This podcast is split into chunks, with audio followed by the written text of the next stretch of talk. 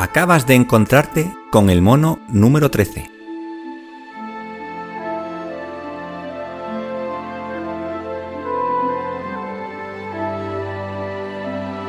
Un programa de cine, literatura, ciencia ficción, videojuegos y otros asuntos tan futiles como trascendentales.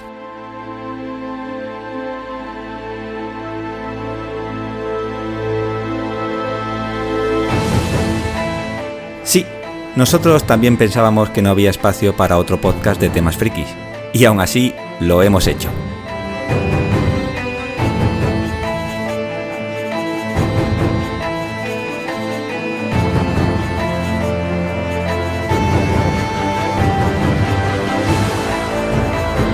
El mono te pone ojitos tristes y te pide que lo escuches. Ahora te toca a ti. ¿Qué vas a hacer?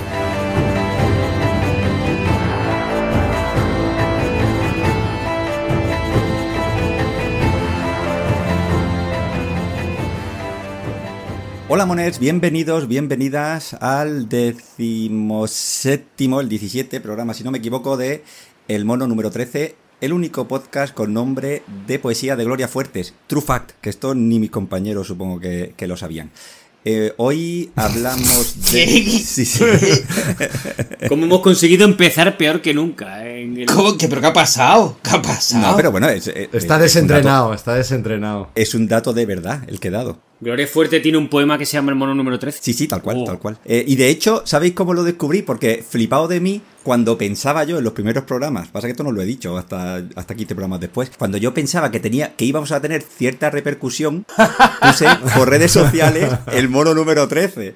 Y claro, encontré dos cosas. Primero, los resultados de un sorteo que se ve que hay en algún país de, de- de Latinoamérica. Un saludo aquí para todos y todas nuestras amigas latinoamericanas que sabemos que nos ayudan mucho, que nos escuchan mucho al otro lado del océano. El caso es que hay ahí un, un concurso que tú tienes que elegir el, el animal y el número. Entonces, cuando gana el número, el mono número 13, pues sale, pero no tiene nada que ver con nosotros.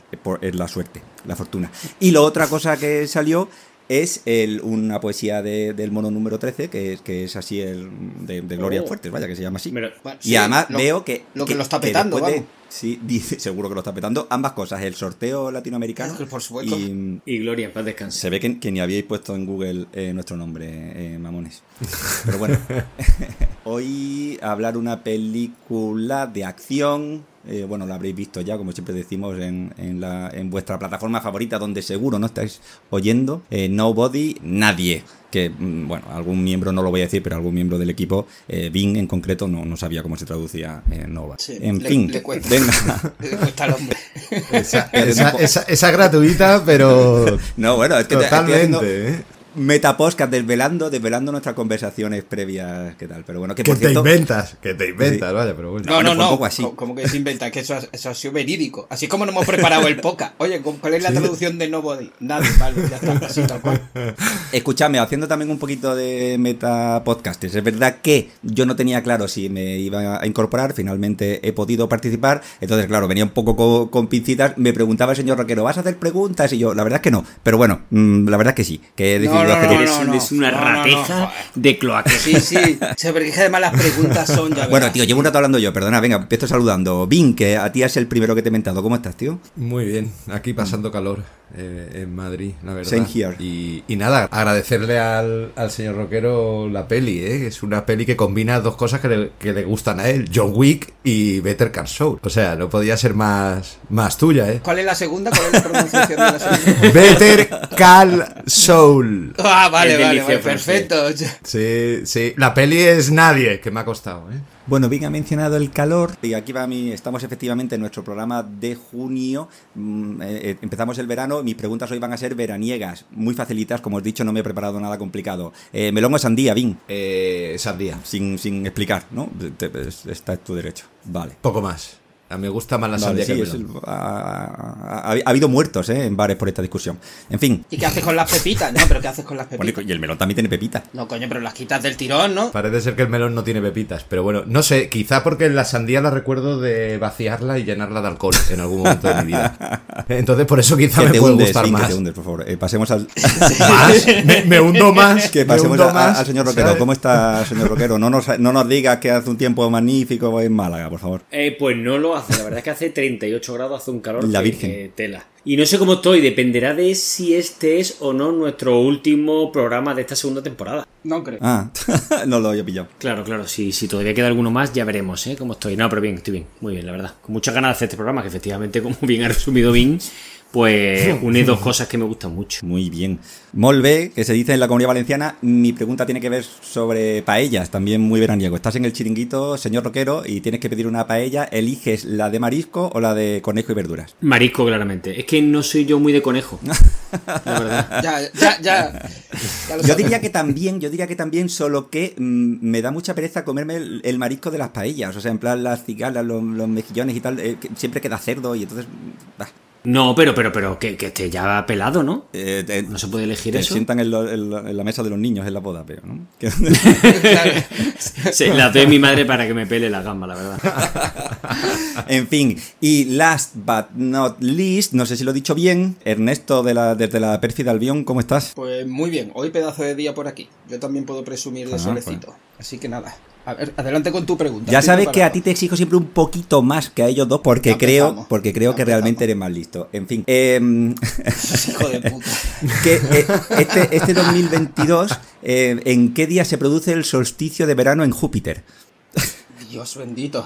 El 23 de junio. 21 de junio. Ya, Pues el 20 de junio, te has estado cerca, pero en fin, lo- es que lo leí esta mañana eh, por, leyendo una movida de astrología que no viene al caso que os cuente, la verdad, pero bueno. No, no, es que he temido que dijese que en Júpiter no había verano, ¿sabes? Como si fuese la típica pregunta trampa. ¿sabes? No, no, no, no, no. no. Nada, 20 de julio, pero bueno. Por un eh, día, Ernesto pero- nunca acierta mis preguntas, pero siempre se queda muy cerca, ¿eh? Siempre estoy cerca. Pues como sí, en la sí, carrera, pero me- como en la medio carrera. punto me dan, ¿no? Aprobado raspado, apro- aprobado Sí, raspado. pero bueno, los otros dos, los otros dos han acertado y tú no, ¿eh? Que esto suele pasar con mis preguntas. Hostia, no me jodas.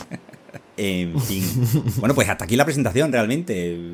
Al turrón. Como os decía al principio, eh, Nobody, película que si no me equivoco no se estrenó en cines, pero me acabo de tirar un triplazo, esto nos lo van a confirmar ahora nuestros expertos, del año 2021. Antes hablaba fuera de micro con el señor Bin, que yo decía, oye tío, las efemérides, que la gente siempre quiere tus efemérides, y me ha dicho textualmente, la hemos hecho muchas veces en otro programa. Bueno, por lo- los que nos oís fielmente, pues ya sabréis qué película hemos hecho en 2021 y allí buscáis las efemérides. Yo ahora no caigo. El Madrid seguramente ganaría algo y Bin se encargaría de decirlo. Sí.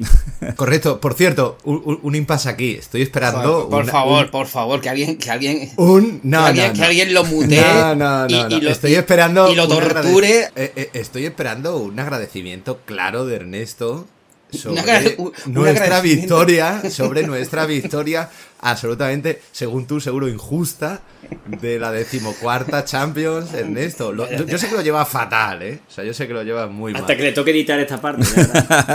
Ya te- que, que lo, que Ya lo te quitará, digo. pero en esta ocasión editaré yo la primera parte.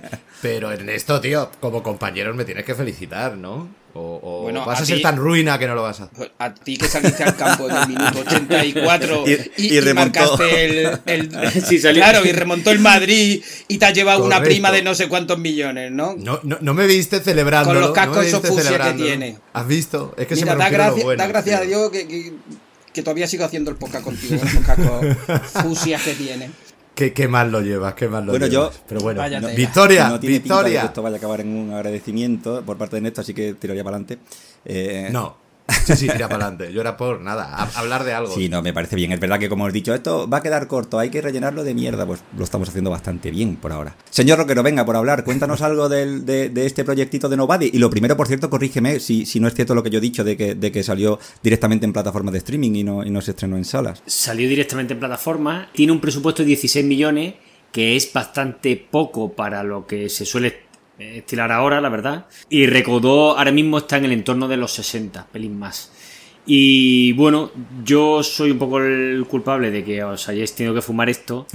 Pero es cierto que a mí eh, el protagonista Bob Odenkirk, que es el que hace el personaje de Hatch Mansell, pues a mí este tío me gusta mucho. Y como bien decía Vin, tiene que ver principalmente con Better Call Saul y un poquito antes con Breaking Bad, ¿vale? Eh, Breaking Bad, pues yo creo que ya no necesita presentación. Better Call Saul es un spin-off donde el personaje principal es precisamente este hombre, Better- o sea, Bob Odenkirk. Y si no la habéis visto, pues tenéis que verla porque es una serie maravillosa. El tema de John Wick, pues bien, pero, pero principalmente por eso. Y bueno, eh, de él Yo se tengo, puede decir yo tengo ya, más. tengo ya varias dudas. ¿Puedo interrumpirte? Sí, por Sí. favor. Lo que pasa es que no sé si te pongo en un brete, ¿eh? Que, Sí, seguro. lo primero es, las películas que van directamente a plataforma, eh, la recaudación exactamente cómo se mide, eh, y, o sea, o a qué se refieren con recaudación, eh, no sé si es alquiler o pay-per-view o algo así. Pay-per-view es una... Estaba muy de moda en los 90 ya, yo creo que ya no se dice. Y la segunda pregunta es, ¿se puede ver Better Call Saul sin haber visto Breaking Bad? Sí. Et- empiezo por la segunda, que es, sí, claramente se puede ver y no te perderías nada realmente. Y es un serión. Eh, si no la recomiendo más muchas veces porque ya lleva varias temporadas y ahora es complicado arrancar una serie que tenga tantos capítulos, creo que esta última pues ha sido la sexta, si no recuerdo mal. Pero vamos, básicamente por eso. La serie es espectacular, un pelín para más cafeteros que, que a lo mejor la serie media, pero muy guay.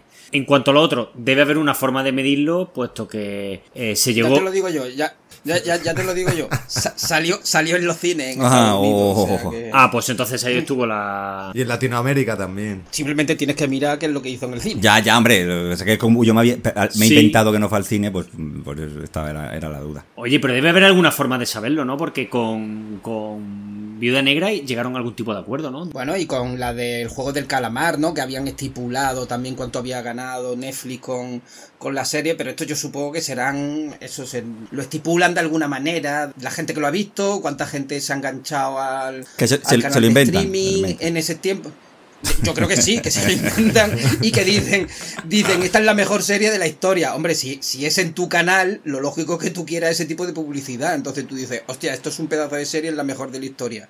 Y luego sacan otra en Amazon y dicen, hostia, pues esta es la Hombre, mejor de la pero, historia. pero no, va. hombre, pero debe haber. O sea, ellos pueden medir los visionados que tienen, las reproducciones que tienen los capítulos, seguro, en su plataforma. Otra cosa es que lo hagan Hombre, público. claro, claro que sí, claro Mm. que sí. Pero ¿cuánto, han- ¿cuánto dinero ha ganado? Es que a lo mejor el que lo ha visto lleva pagando Netflix eh, cinco años, o a lo mejor se dio de baja al día siguiente precisamente por la mierda de la serie. y eso como lo tienen en cuenta, ¿sabes? Es verdad que- Tú Sí, puedes sí. saber cuánta gente la ha visto, pero, Pero luego... no, pero el, el impacto también viene por otras cosas, merchandising, promociones que hacen Si, los si el mono hace un programa, como por ejemplo ocurrió con el juego del calamar, Eso también lo tienen en cuenta. Ese programa envejece regular, ¿eh? no como los otros 15. Como nosotros, como nosotros. No habléis en plural. Eh, No habléis en plural.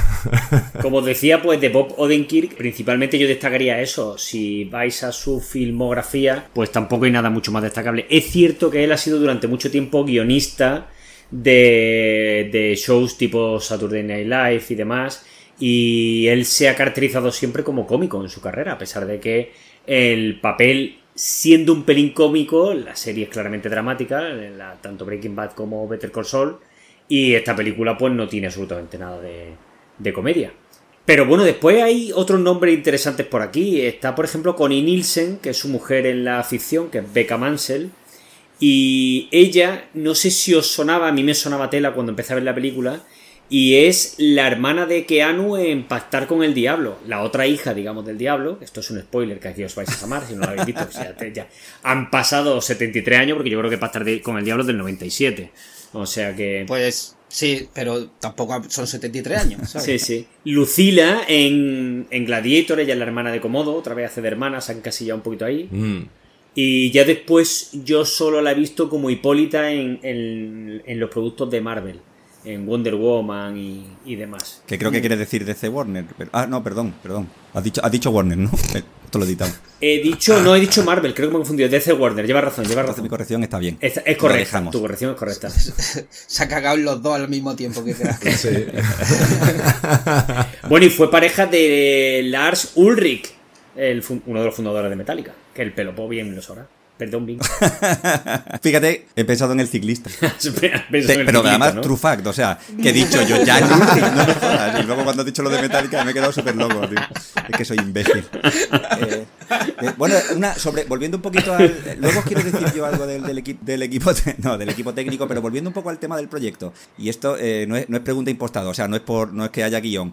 No me queda muy claro exactamente la relación con John Wick de esta película. Creo que es un reclamo, ¿no? Que dice, puede ser de los productores de John Wick o de los escritores No, no, es el guionista. De, de los escritores de John Wick, entiendo, ¿no? No, bueno, hay varios productores y uno de ellos es David Lake, que es eh, productor. Tiene una productora con Chad Stahelski, del cual ya hablamos en Matrix Resurrection, que es el Chad Stahelski, es el que hace de el marido de Trinity en la última Ah, oh, película, uf, que es el, el antiguo doble, el antiguo doble de Keanu Correcto, Reeves. sí, sí, sí. Exactamente. Entonces, estos dos, estos dos que son básicamente actores de doblaje de acción, de, pero de los más importantes de los últimos 15, 20 años en Hollywood, los dos tienen una productora que se llama eh, 87 North Production y está- se está dedicando ahora a hacer muchas películas. Una de ellas es la saga de John Wick, guionizada por Derek Kolstad, que también ha guionizado esta. Y David Late es productor de esta película. También sale, bueno, el que ha preparado a Bob Odenkirk, que porque Bob Odenkirk hace todas sus escenas de acción durante dos años, se llama Daniel Benhart, que es otro de los míticos de actores de, eh, de acción, de doblaje, de, de Hollywood, de también de los últimos 10 años. Pero este, digamos, es solo más en la parte de, de actuación.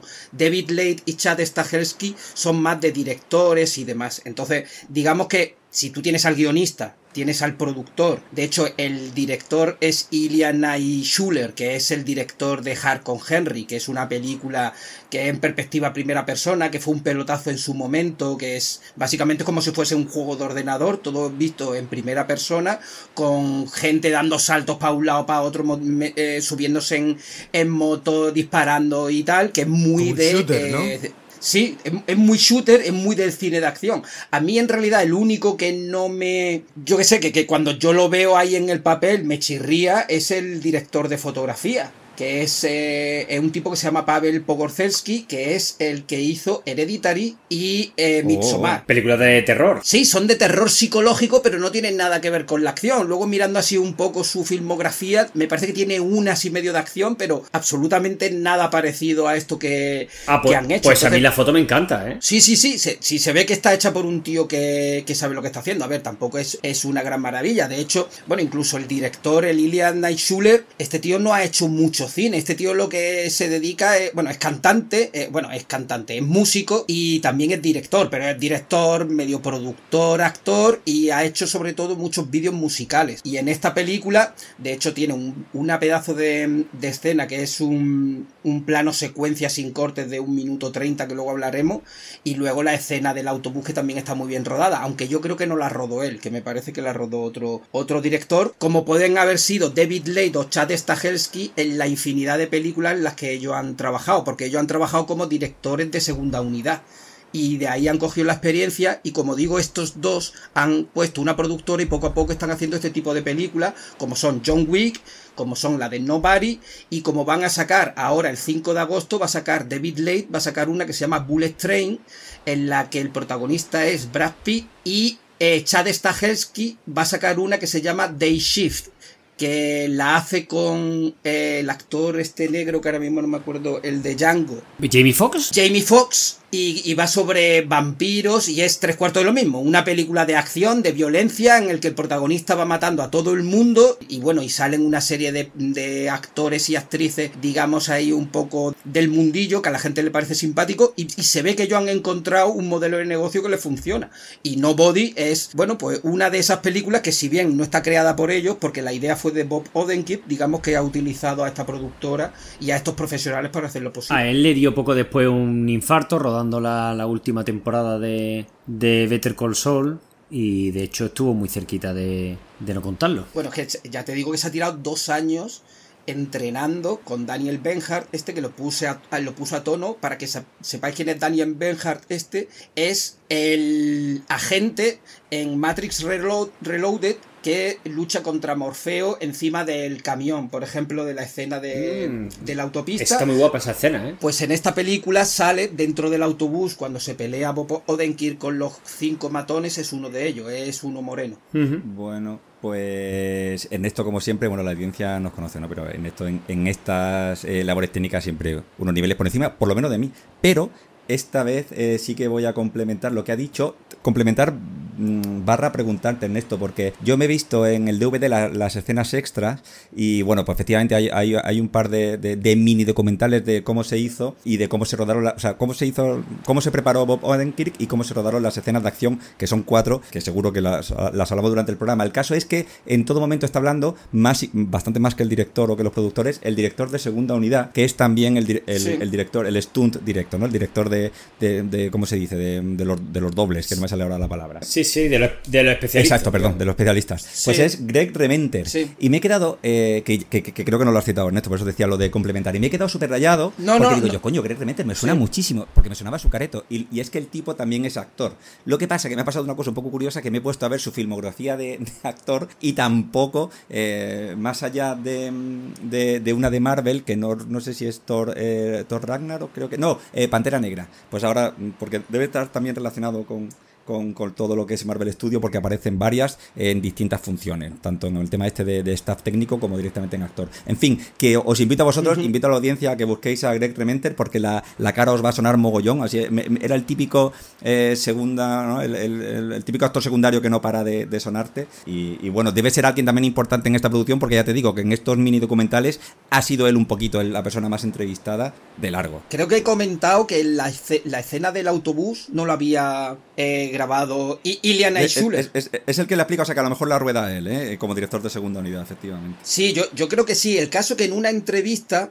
escuché el nombre del director de la segunda unidad pero yo creo que lo entendí mal y lo estuve buscando y no lo encontré. Y dije, sé que hay un director de segunda unidad, pero no lo he encontrado, no, básicamente no. Es que claro, como aparecía acreditado abajo y me estaba sonando mucho la cara, ha sido en plan, digo, ¿de qué leche me suena este tío? Greg Revente. Lo que sí sé que, por ejemplo, que el Daniel Benhart este, bueno, pues inventó toda la coreografía y demás. Como he dicho antes, e, esta gente, bueno, sobre todo David Lade, el Chad Stahelski y Daniel Benhart, esta gente tienen como 15 o 20 años de experiencia dentro de la industria. Entonces, ellos empezaron pegando hostias. Eh, luego, poco a poco, fueron aprendiendo cómo, se, cómo uno se pone detrás de una cámara, qué es lo que se tiene que hacer, sobre todo en las escenas de acción.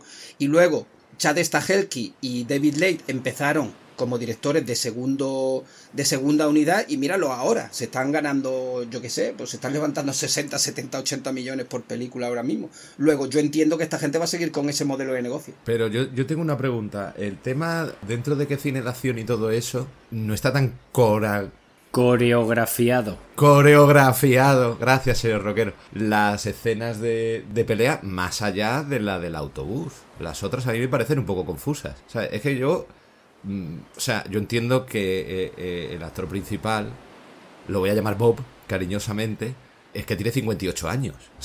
por mucho que se haya preparado, no es un Jason Statham, no es un Kenu Reeves. Bueno, pero ahí está Tom Cruise con 60, ¿eh? Pero me refiero a gente que lleva haciendo películas de acción, películas de lucha toda la puñetera vida y algo se te queda. Claro. Escúchame, a mí, a mí me parece que lo mejor de la peli es él, el tío lo borda, creo que lo hace genial creo que la coreografía de las luchas también, pero luego te digo, a mí me parece que más allá de la del autobús, el resto es un poco pero por aquí, pero por allí, por un lado, por el otro. Es decir, no es una pelea de transporter, ¿no? Que tiene un especialista como Jason Statham. No es una de Steven Seagal. Pero de tampoco hace falta, ¿no? Realmente, ¿no? No, no, no, no. solo digo que, que, ya te digo que dentro del género, estáis hablando del tema de coro de.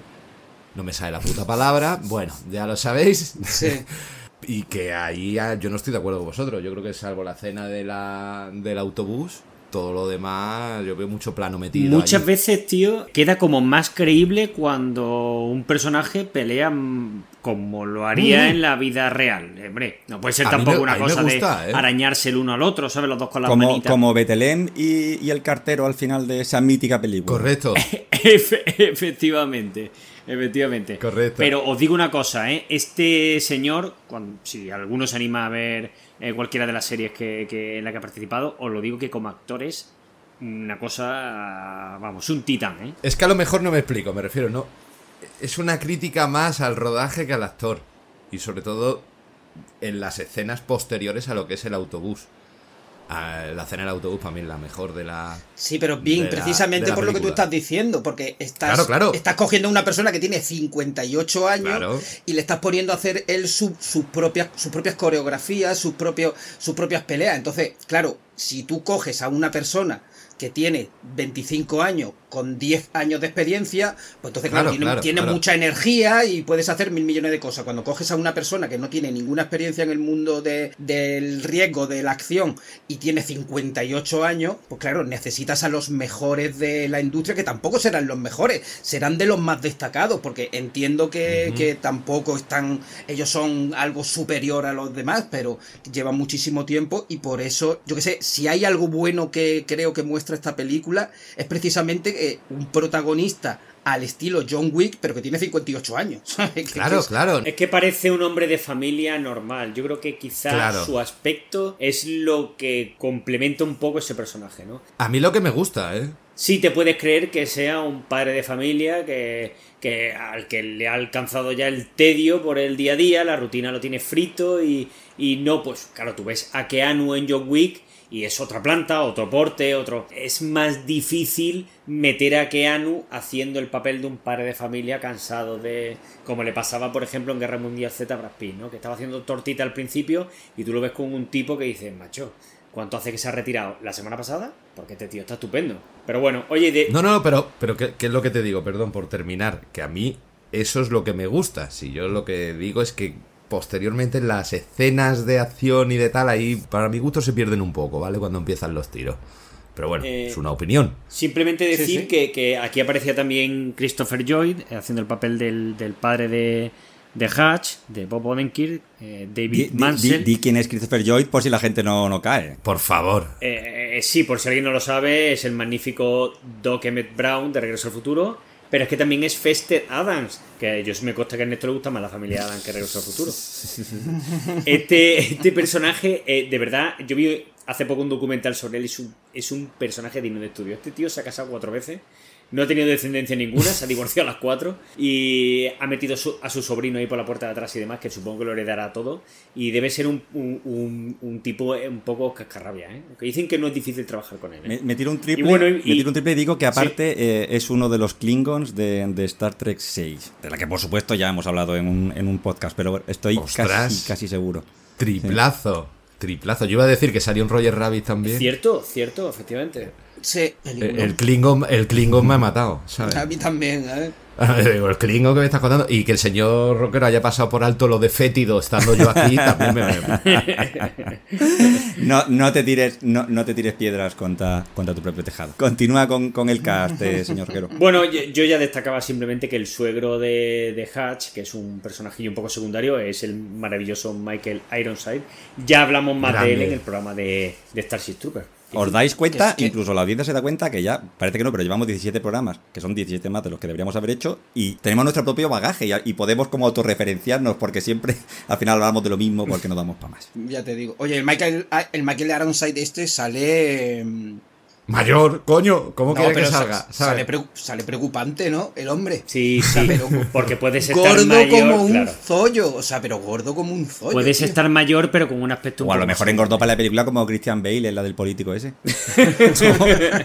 Pero, ¿cuántos años tiene Michael Ironside? Ojalá se pudiera Puede tener saber. 100. Bueno, Wikipedia rápido. Pues que ni sale. Bueno, pero que es un poco lo de menos, ¿eh? No te hace falta irte a un. mi- Mira, mira Russell Crowe. Bueno, yo el, eh, terminaría el... Yo creo que es mucho más joven. Pero yo no le haría body shaming a Michael Ironside, no se lo merece. Quería, term- quería terminar el cast con un homenaje a Bing, porque el que hace de, no sé si decir spoiler, de Harry, Ojo, ojo. el de la radio, no voy a decir todavía quién es dentro de, del- del- del- de la familia, mierda, ya lo he dicho, eh, es un rapero de la costa este, RZA. mm, eh, Iba a preguntarme el nombre entero, pero lo sabrás tú. No, no, no, no, no sé ni quién es, pero la- porque tampoco es tan Hombre, importante. pero Street Outta Compton, tú eres el rapero del mono número 13, Bing. Sí, bueno, bueno, contigo. Que contigo imagínate. también. Se llama, se, se llama Robert Fitzgerald Dix, ¿no? Que es el que mm, es un cantante y promotor del grupo este de Wu-Tang Clan, ¿Sí? ¿no? Hmm. Sí, vamos, el, el- yo lo estuve mirando en Wikipedia y te, y te pone que él es el líder de del, del grupo y luego este tío es director, es, es actor, compositor también obviamente de sus propias canciones, pero trabajó, bueno, incluyó una, una canción en cada una de las películas de Tarantino de, de Kill Bill, Kill Bill 1 y Kill Bill 2. Metió un, hay una cancioncilla y tal, o sea que se ve que es un tipo... Joder, güey, este- y, que, y que se, y que se conserva en formol, porque esas películas tienen literalmente 20 años, ¿no? Sí, sí. Sí, sí, sí. Pero No, no, el tío brutal. Yo es que soy más de la costa oeste, pero bueno. En fin.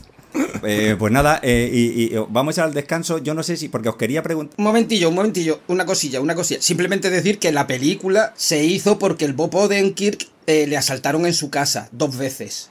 Y entonces el tipo dijo, hostia, no he hecho nada, me siento mal conmigo mismo por no haber hecho nada al respecto, pero claro, tampoco quería poner en peligro, bueno, a mi familia y a mí. Y entonces dice que después de esta paranoia, después de que la asaltaran en su casa, pues empezó a darle vueltas al asunto y le sobrevino la idea de hacer esta película. Simplemente de- dejarlo dicho al principio. Muy bien.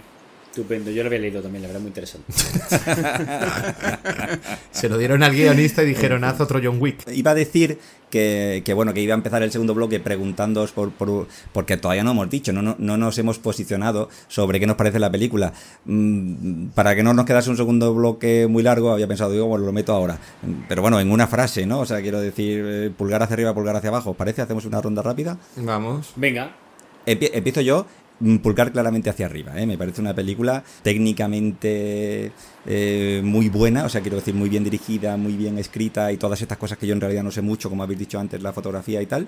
Eh, y, también a- fuera de micro, creo que por, por, por mensajería os puse, tío, me parece súper eficaz. ¿Qué quería decir con eso? Que creo que es una película que desde luego no es para nada ambiciosa y que lo que te dice que te va a dar, te lo da. Es verdad que no me considero el target de este tipo de películas, nunca me ha gustado especialmente este cine de acción, casi os diría de, subgénero dentro de la acción, este cine de venganza que se ha visto muchas veces, ¿no? desde los 80 y los 90 y tal, pero dentro de ello ha sido una hora y media súper, súper, súper entretenida y en fin, me ha gustado, me ha gustado, gracias señor Roquero.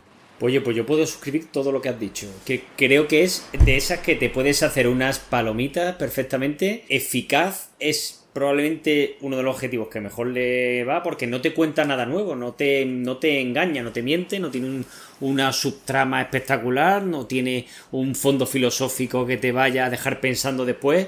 Pero eh, desde mi punto de vista, eh, la escena, por ejemplo, del autobús es de lo mejor que yo he visto rodado en acción ever. No te voy a decir los últimos 10 años, eh, de lo que he visto, vamos, me encanta. Y él es cierto que yo lo miro con otro ojito porque él a mí ya me tenía ganado desde, desde antes de empezar a verla, ¿no? Entonces quizá aquí no he sido del todo objetivo al recomendarla. Bueno, yo a mí la película me ha gustado, pero sobre todo me ha gustado por él. Eh, si no estuviera él, probablemente le pegaría un repaso bastante ¿Quién- claro, ¿Quién- ¿quién, quién- quién- quién- Bob Ah, Odenkirk claro, yo voy. por el protagonista que Ah. se come la peli. El tío es tan buen actor, la verdad, que, que se la come. Si no hubiera sido por él, probablemente le pegaría un repaso porque le veo muchas similitudes a, a, a John Wick. O sea, pero es que vaya, eh, que ahora las comentaremos, ¿no? Creo que no he visto ni yo ninguna de las, creo que son tres, ¿no? O sea que no, no puedo, no puedo Sí, pronunciar. son las tres. Me recuerda mucho a, a- a la 1 de John Wick, me recuerda alguna peli que hay por ahí de Jason Statham también, que os lo diré. ¿Quién es Jason Statham? No, no, vamos a no corregirle, tío, que Ah, la perdón. audiencia se parta oyéndolo. Vale, vale. A, la- a la, a la mítica de Mel Gibson de Porter, me recuerda también un poco a Polar. Mm, hay muchas similitudes, pero ya te digo, es que el tío es tan buen actor y lo hace tan bien que eso haga que, que me haya entretenido. Sí, sí, a mí me ha gustado. Bueno, en esto. Yo pulgar hacia arriba también con la película. O sea, mm, sí, me, ha- me ha, me ha entretenido y bueno, como creo que has dicho tú antes, ¿no? Te ofrece lo que promete, nada más. O sea, nadie, nadie creo que vaya al cine pensando que va a haber una magnífica historia de amor o que va a haber dragones o, o algo por el estilo, ¿no? Sería la hostia. Una historia de amor entre dragones, ¿te imaginas? Sí. Yo le veo un par de cosas, le veo un par de cosas románticas que estoy deseando comentaros, como el romántico del grupo que me, que me considero y me siento. No puede ser que tú seas el romántico y Vin el rapero. es que no quiero saber quién es Ernesto ni quién soy yo. De la costa oeste. El rapero romántico de la costa oeste. Lo- os iba a decir que creo que soy imbécil y la verdad que ha quedado un poquito como conclusión, o sea que esta idea mía, pero bueno, lo dejamos y, y ya vemos en conclusiones que decimos o lo cambiamos, o en fin, la audiencia nos lo perdonará como casi todo. Eh, si os parece, descansito y nos metemos ya con la película. Venga, esto.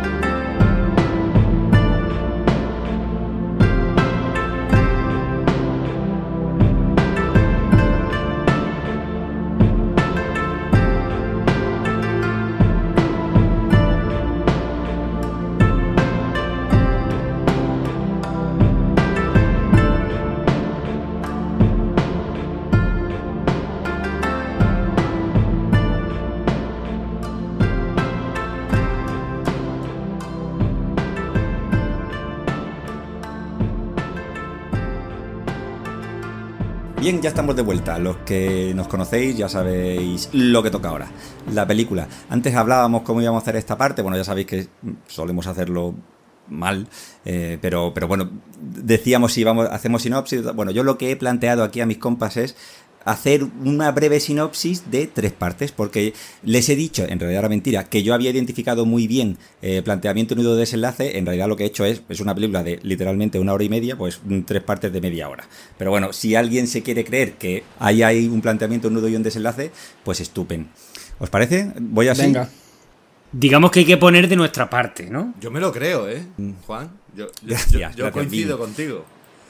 Ah, bueno, oye, pues a ver si hemos coincidido, ¿vale? Eh, con, con la, con la división. Ya te digo que esto básicamente lo que he hecho es, como en el, en el DVD, porque yo vivo todavía en 2006, y en el display del DVD te va marcando el minutaje, yo lo he dividido en 30 minutos a la hora y a la hora eh, 20 largos, porque hay postcréditos, pero bueno, lo decimos, lo hablamos luego en la No, hombre, pero está, la película está dividida en tres actos, ¿no? La primera que es justo cuando termina el, el autobús, la segunda que termina justo cuando va a entrar el tipo en la fábrica y el tercer acto el final.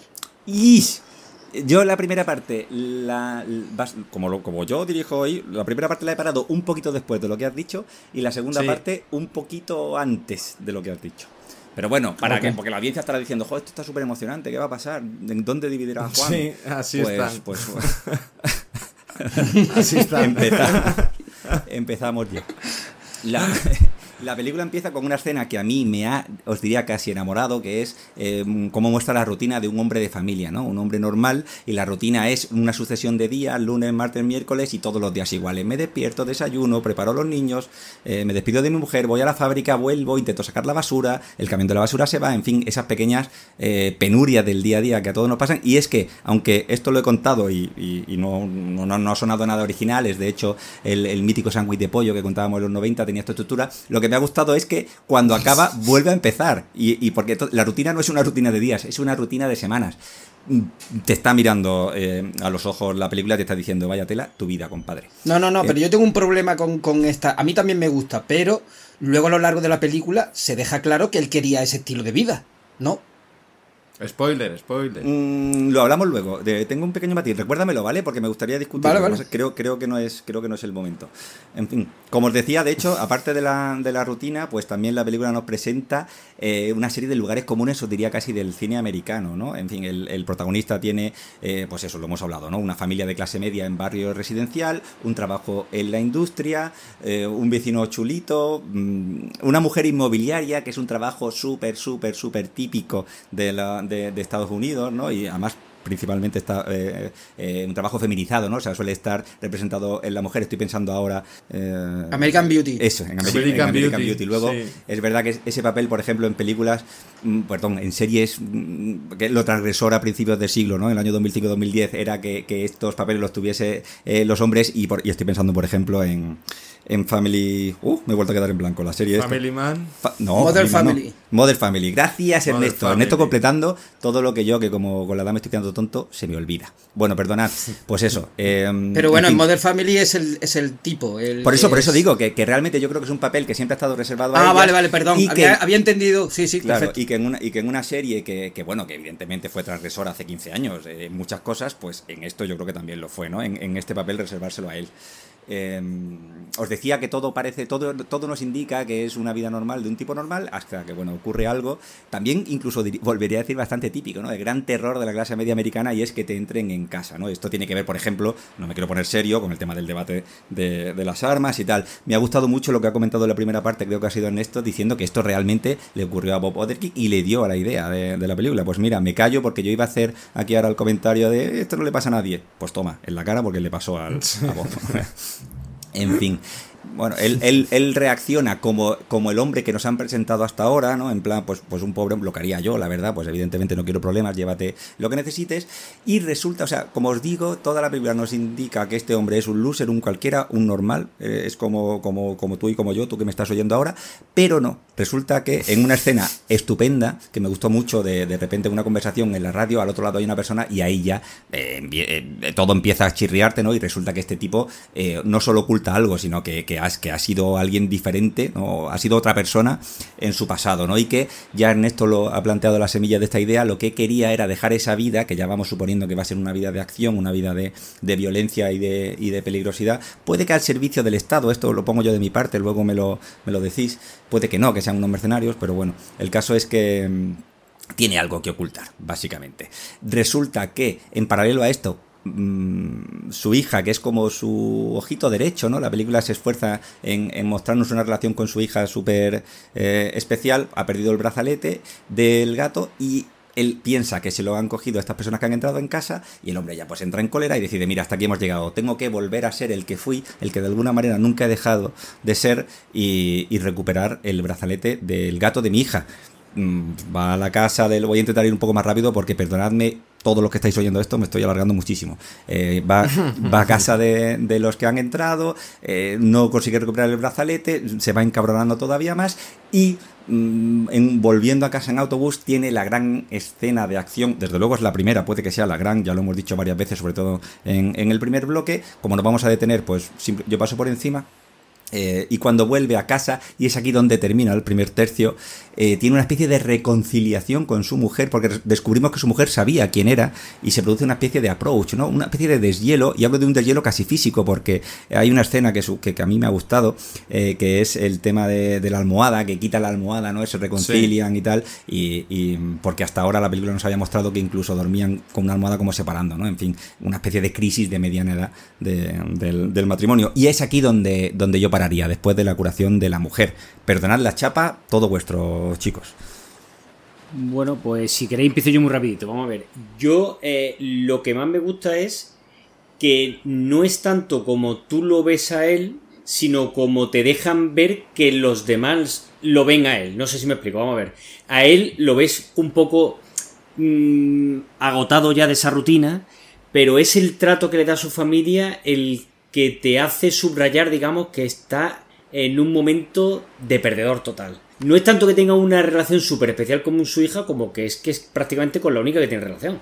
Porque el hijo, que interviene en ese asalto a la casa, cuando él no hace nada, lo desprecia aún más. Ya vemos que la relación con su hijo y con su mujer, que es prácticamente de habitar el mismo techo. Y me gusta mucho eso que has subrayado tú de, efectivamente, cómo, se, cómo te dicen que él sí que sabe de qué iba el tema, ¿no? Te dice, no, no, es que la pistola, eh, le dice a esta persona otro lado de la radio, la pistola estaba descargada. Tú te das cuenta de que él mm, se ha echado para atrás, pero ojo con, este tío, ¿no? Que, que, mm, que, se ve que es una máquina. Después sabremos que es un ex auditor y que trabajaba para la, la agencia de inteligencia, pues haciendo el trabajo sucio que no quería hacer nadie. Con la escena del autobús ni me meto, os la dejo vosotros. Yo simplemente, Juan, aunque me ha encantado la exposición, la peli realmente empieza con un plano importante, que es el esposado. Oh, oh, oh fumando... gracias, gracias, Vin, subrayando, subrayando mis errores. Sí, sí, comenta. Dilo, dilo, dilo. No, es importante, tiene, tiene toda la razón. Fumando un cigarro y abriendo una lata de comida y dándole de comer a un gato y delante de dos agentes de, de pues parece ser de, del FBI, ¿no? Podemos decir, y ya empieza todo el tema de la rutina y tal. A mí, mm, la verdad que esta es la parte de la película, sinceramente, que a mí más me gusta. Me recordó mucho, y luego comentaba antes, American Beauty, por el entorno, eh, el hombre de mediana edad un poco hastiado absolutamente de todo, de loser, lo que habéis dicho, la familia de trabaja para su, su suegro, lo tienen como un pringao, le dicen que por qué no ha hecho nada, por qué no ha atacado y tal. Y claro, a medida que va avanzando lo que es la, trama, que creo que está muy bien rodada, este primer tercio, que yo coincido contigo, ¿eh? que termina en el momento en el que la mujer se para la almohada, creo que ahí termina el, planteamiento eh, de la película. Eh, me gustan mucho las pistas que te va dando, porque él eh, efectivamente va investigando quién ha entrado en su casa, descubre a los asaltantes, básicamente vemos a otra persona, tú ves como la forma de reaccionar que no es de un loser, está dispuesto a pegarle un tiro directamente al asaltante, y, pero bueno, ve que tiene un hijo, se raya y, y, se va, ¿no? Poco como el tío que estaba volviendo un poco a la, a la vida, podemos decirlo, ¿no? El tío estaba amargado en esa vida y esto le daba un poquito de acción. Y ahí ya, eh, buscando también quién era ese asaltante, está la escena, a mí me gustó mucho, eh, donde él va buscando, porque el asaltante tenía un tatuaje en el brazo, y él va, se va, va saliendo de los suburbios de donde él vive y se va metiendo como en zonas chungas, buscándolo, y entra en una zona muy, muy chunga, haciéndose pasar por, por agente del, del FBI, porque le coge la placa a su padre. Y ahí la escena está donde hay un veterano de guerra eh, en la tienda de tatuajes y hay cuatro tipos que son muy chungos y el veterano le ve directamente un tatuaje que tiene él, que me parece que son dos cartas de, de baraja francesa, ¿no? Como de póker. Sí. Sí. Lo, explica, lo explican el- luego. Claro, y el Aunque veterano bueno, se perdona, perdona, y lo se va, decir ¿no? ya. Es, es como una jugada en Mm. el Texas Hold'em que es una jugada muy mala o algo así. El 8 de corazones y el no sé qué. No, El el 2 de dos de corazones y el 7 de picas, sí, que se llama el Hammer, ¿no? De Hammer. Mm. Que el y- martillo, vaya.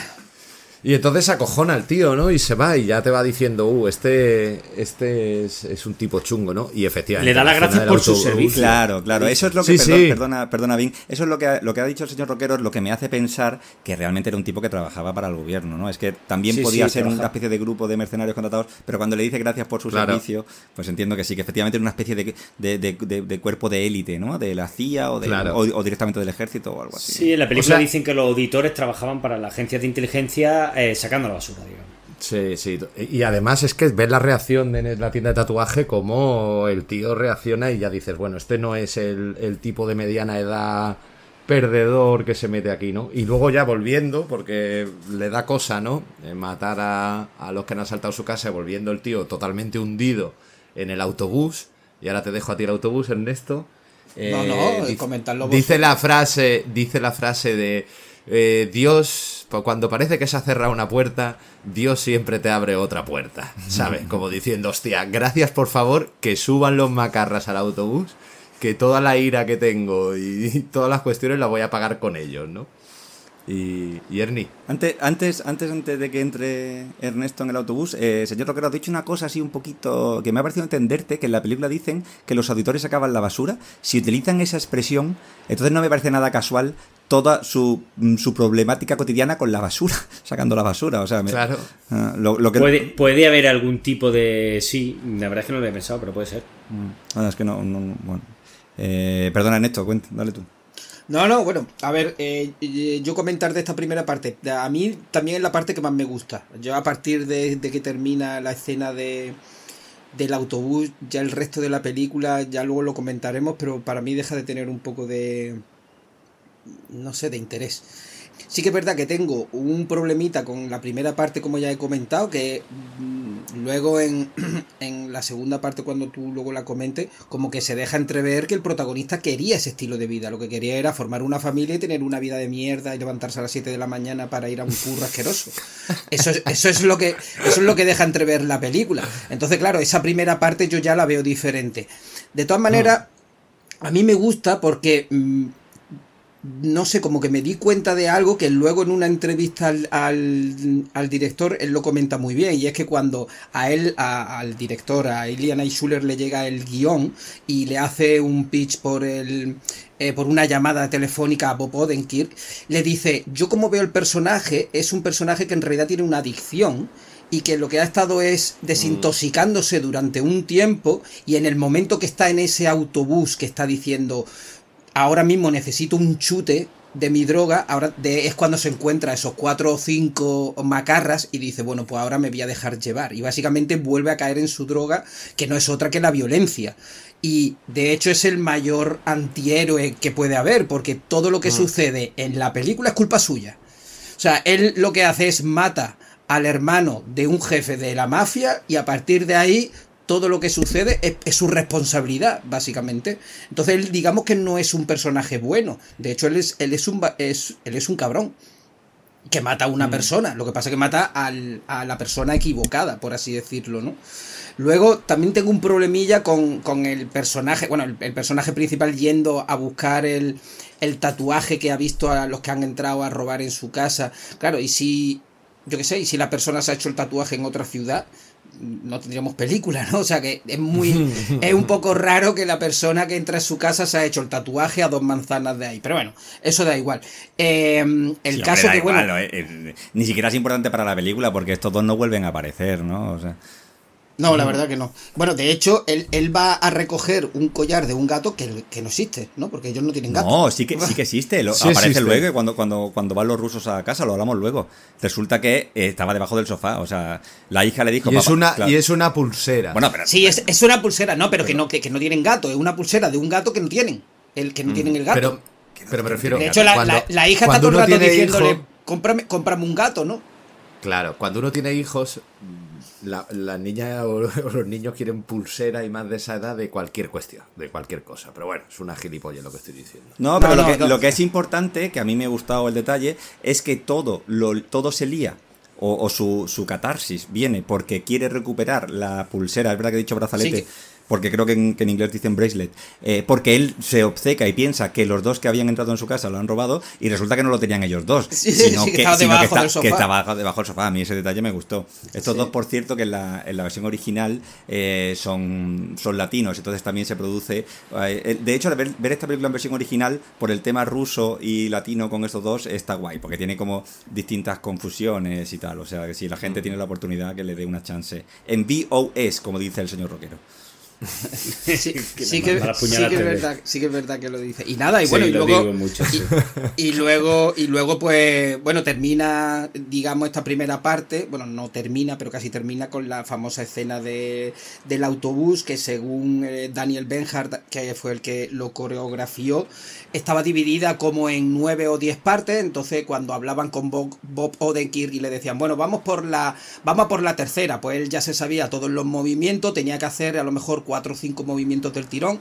Además que esto era muy importante porque según dice él en una entrevista, ellos querían ir todo el rato enfocando al, a, Odenkirk, al protagonista. Ellos, si tenían que hacer un, corte e ir hacia otra, hacia uno de los mm, de los matones, que esto normalmente se utiliza mucho para falsear a la persona que esté eh, peleando, pero como en este caso Odenkirk quería hacer todas las acciones de, de riesgo, pues entonces tenían que cortar y ir hacia los, hacia los matones solo cuando era necesario, solo cuando había que ver la reacción de, bueno, pues te metes una puñalada o te voy a o te estoy rompiendo la nariz o, o yo que sé, cualquier brutalidad, ¿no? Que aparece en, en esa escena. De hecho, eh, se cuenta que fue bastante difícil eh, filmarla porque normalmente lo que se hace es se, se intenta falsear el espacio que tú tienes para poder meter una cámara, para poder, mover, poder moverte con la cámara. Al parecer, en este caso, como es un autobús, no se, se, se falseó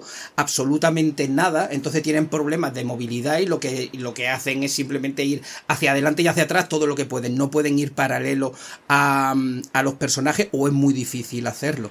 Y luego, cuando al principio de la pelea eh, Bob Odenkirk se se pega con la cabeza contra una parte del autobús, al parecer fue idea suya, y es que, el que lo que quería demostrar con esto que no es un superhéroe, que no es Rambo, que no es eh, un, un actor de estos de, de acción que hemos visto mil millones de veces, sino que es un personaje mucho más real y a él le parecía lo suficientemente patético para meterlo en la película y que la gente dijera, oye, pues ese podría ser yo, ¿no? Dentro de no sé cuántos años. Está guapa, la verdad que la pelea es muy muy realista y a mí me ha gustado. Eh, fíjate, ¿eh? de todas las peleas mm, que he visto yo, es la primera creo que veo en autobús, porque sí recuerdo de ver alguna en metro. Eh, en Speed, por ejemplo, al final de la peli. ¿Os Sí. acordáis o no? Hay una, hay yo- una, perdón. Y hay una peli de. eh, y lo voy a decir bien, señor Roquero. Jason Statman. ¿eh? Que se quede claro. Jason Statman. eh, que se llama Safe.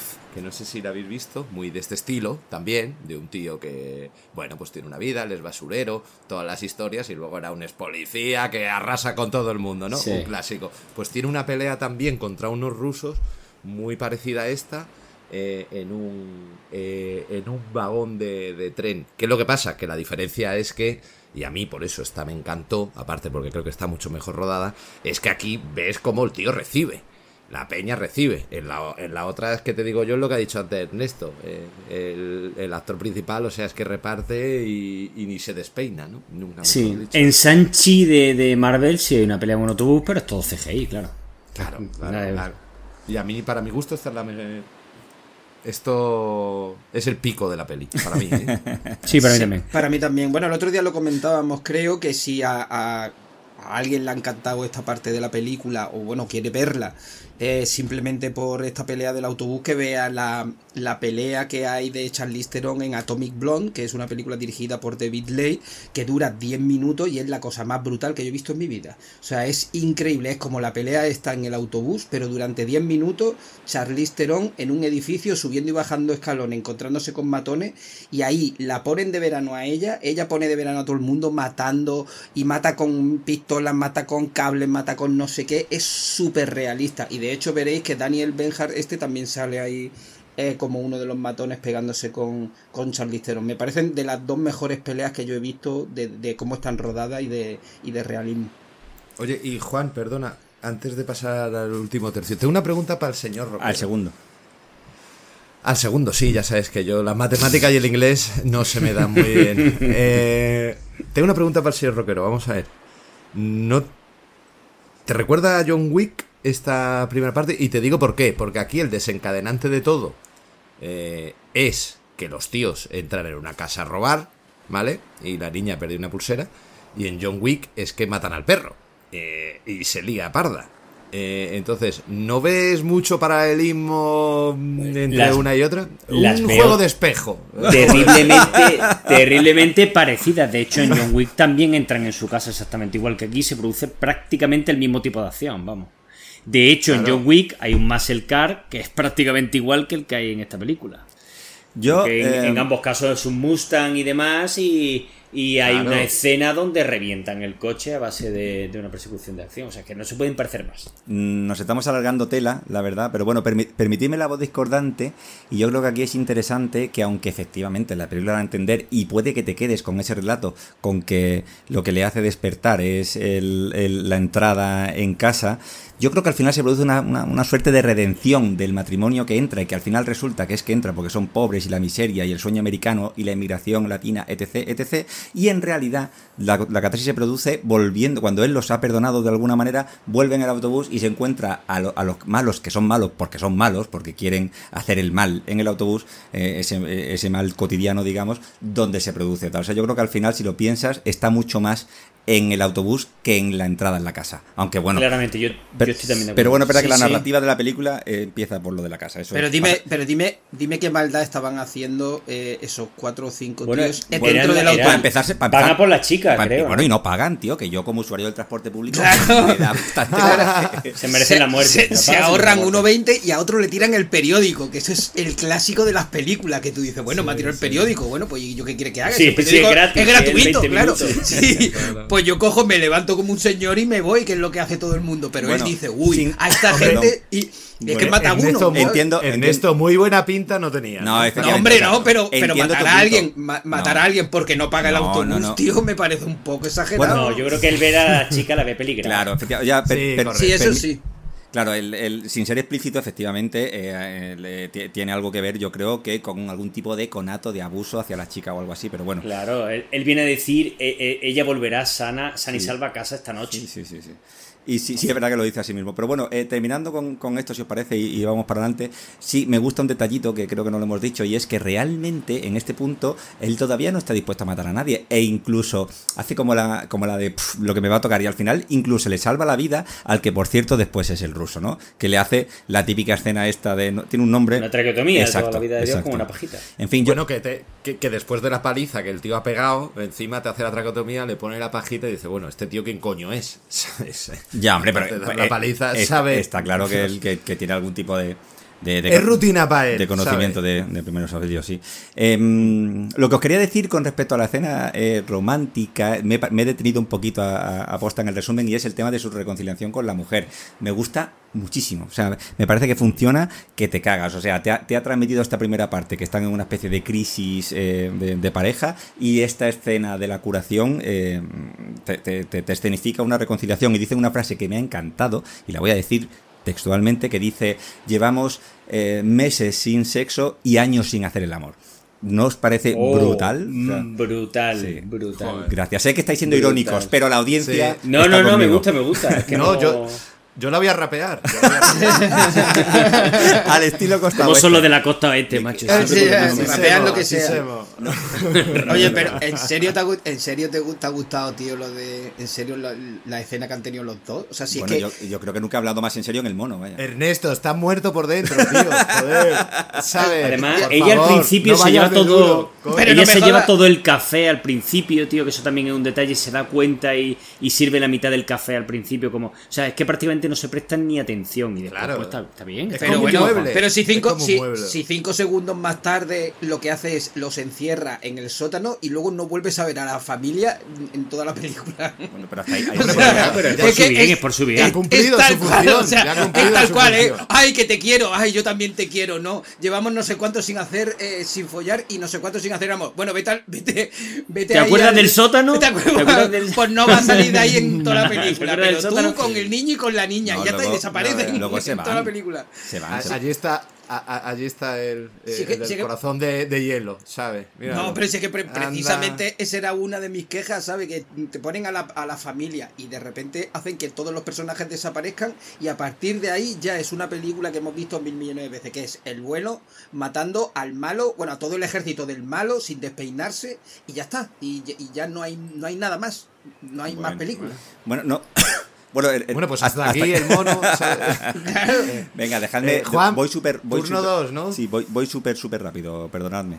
Em, eh, estaba- es que no sé si lo que me ha dicho Bing es que hacemos descanso, creo que no, ¿no? No, no, no, no, que, que parte 2. Sí, perdón, perdón. Bueno, venga, voy. Lo que decía, eh, intento. Antes he pegado una turra mm, por la que solo puedo disculparme. ¿Cómo empieza esta parte 2? El que me, me encanta, y os lo digo otra vez de verdad, o sea, no, no sé si Sí. estáis de acuerdo conmigo, la presentación del que va a ser el villano, el malo, el que, si me permitís, voy a llamar el ruso. Es una especie de em, empresario del mundo nocturno que tiene una discoteca o, bueno, no sé si la tiene, pero bueno, da, da a entenderlo. Eh, bueno, ya lo digo, es una especie de jefe mafioso ruso que aparte es responsable de eh, una especie de seguro de jubilación de todos los mafiosos rusos, ¿no? De, de- de plan de pensiones. Así, así es. El, el, Así es. el Oven, no sé qué, un un plan de pensiones. Obsnes. Eh. Obstes. Bueno, sí, eh, todo el mundo sabe que, que los idiomas se te dan. El, Sí, sí. El, el hombre, lo que me ha gustado. Lo que me ha parecido... Y rapear, y rapear. Lo que me ha parecido muy, muy funcional en la película es, es el. Porque el- e- ese papel medio cómico que tiene el villano, que creo que funciona genial. Porque el hombre se dedica a cantar en el karaoke y tal. Luego entra donde. ¿no? A la típica parte de atrás, que lo hemos visto 7 mil millones de veces, ¿no? El, hace poco, de hecho, a mí me recordó un poquito a The Batman, ¿no? Esa, esa especie de segundo nivel dentro de, de la discoteca de- donde se reúne la villanía. Y resulta que le echan en cara que está poniendo en peligro el negocio con su actitud de cantante de karaoke y que no le van a tomar en serio.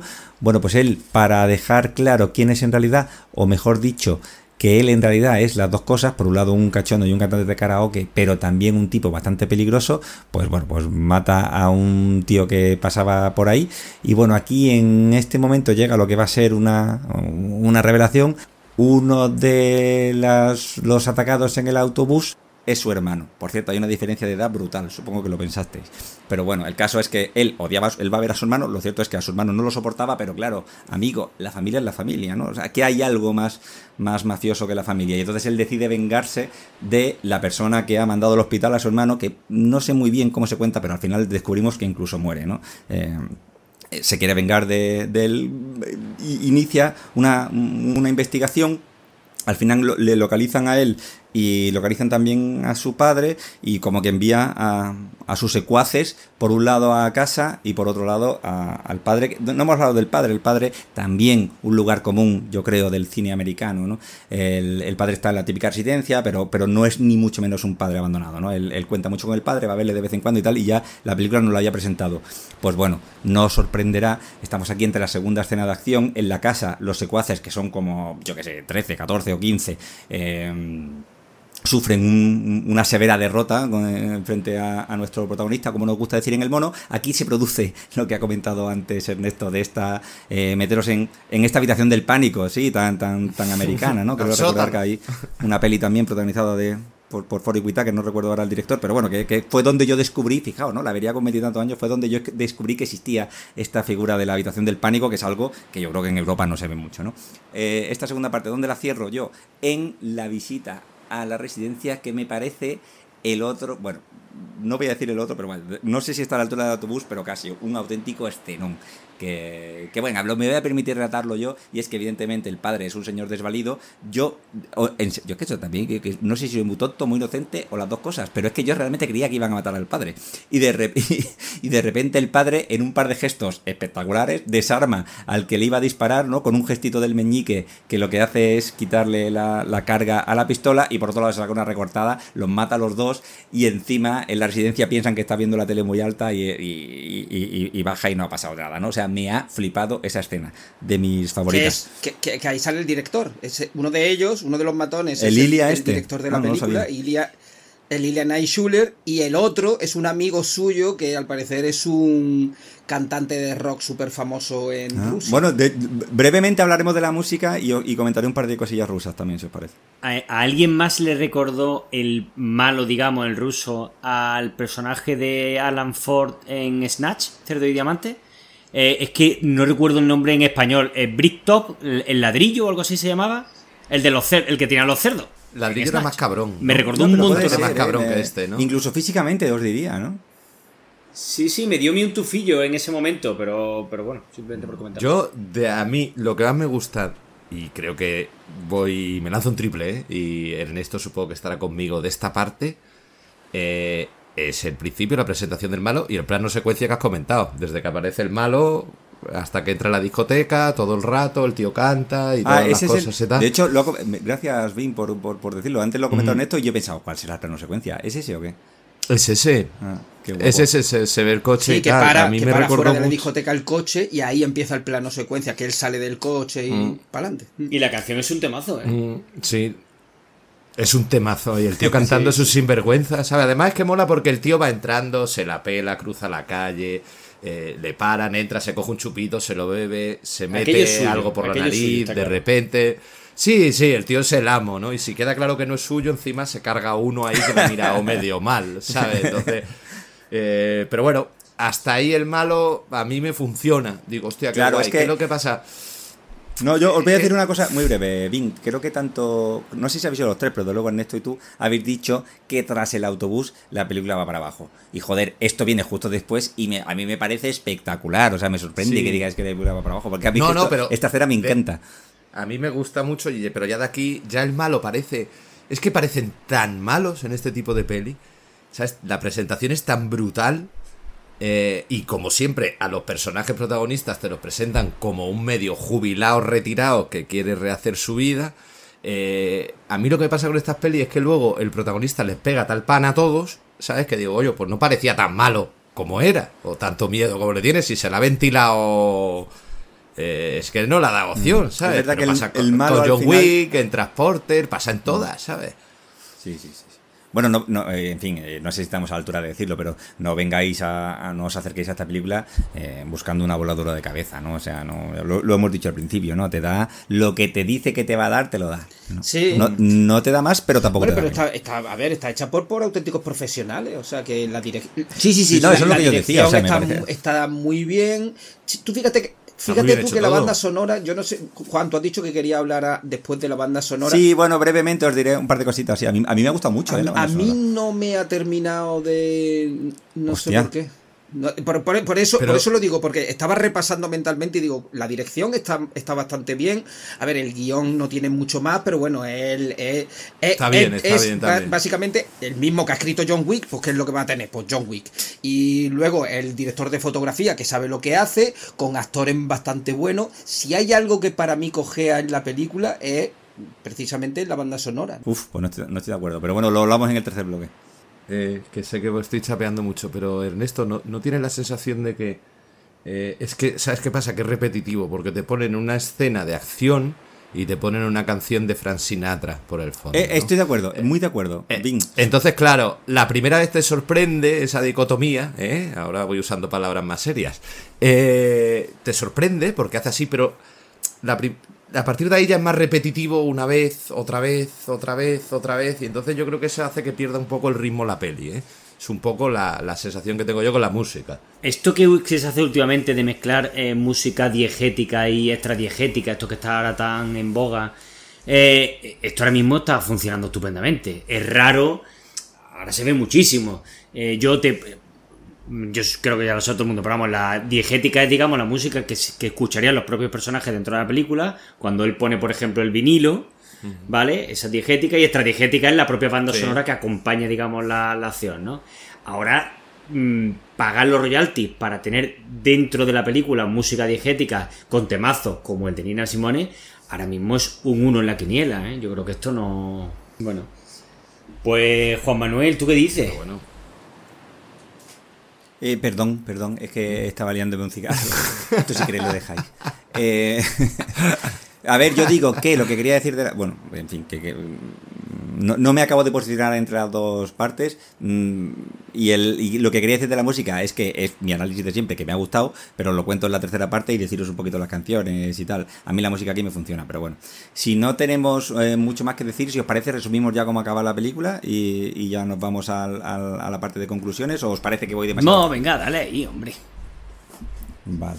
Nada, si al, fi- si al final ya es un clásico, el, el prota yendo a por el malo. Y bueno, ojo, joder, Ah, Link, el- hoy estamos eh, telepáticos, totales, porque no me parece tan clásico. O sea, al final es, es esto de, de la, de la No, mejor defensa es el un buen ataque, ¿no? protagonista yendo a matar al malo, ¿no? No, no, pero ojo, lo que, lo que él hace es, lo primero es ir a ver, que por cierto me parece otro escenón, o sea, va a verle a él, o sea, él, digamos, eh, él, él contra todos, él contra el mundo, o sea, lo que os decía de, pues, mm, ¿para qué esperar, no? En mi madriguera, en mi fortaleza, en mi atalaya, si puedo ir a por él. Entonces él va al bar que hemos, que hemos visto antes y él, y el, y el malo, el ruso, le reconoce el valor, ¿no? De decir, hostia, te has venido aquí solo y tal. Ahí, bueno, hace un poco la, la jugada de la bomba, ¿no? De que realmente no se le puede matar porque... Lleva una mina si- Claymore. si sí. Claro, si te ma- bueno, se sabía lo que es una mina Claymore, porque yo de armas, eh, lo que lo de cuando jugaban el torpedero, ¿no? El, el juego de mesa. Pero bueno, básicamente, si me matas, eh, morís todos.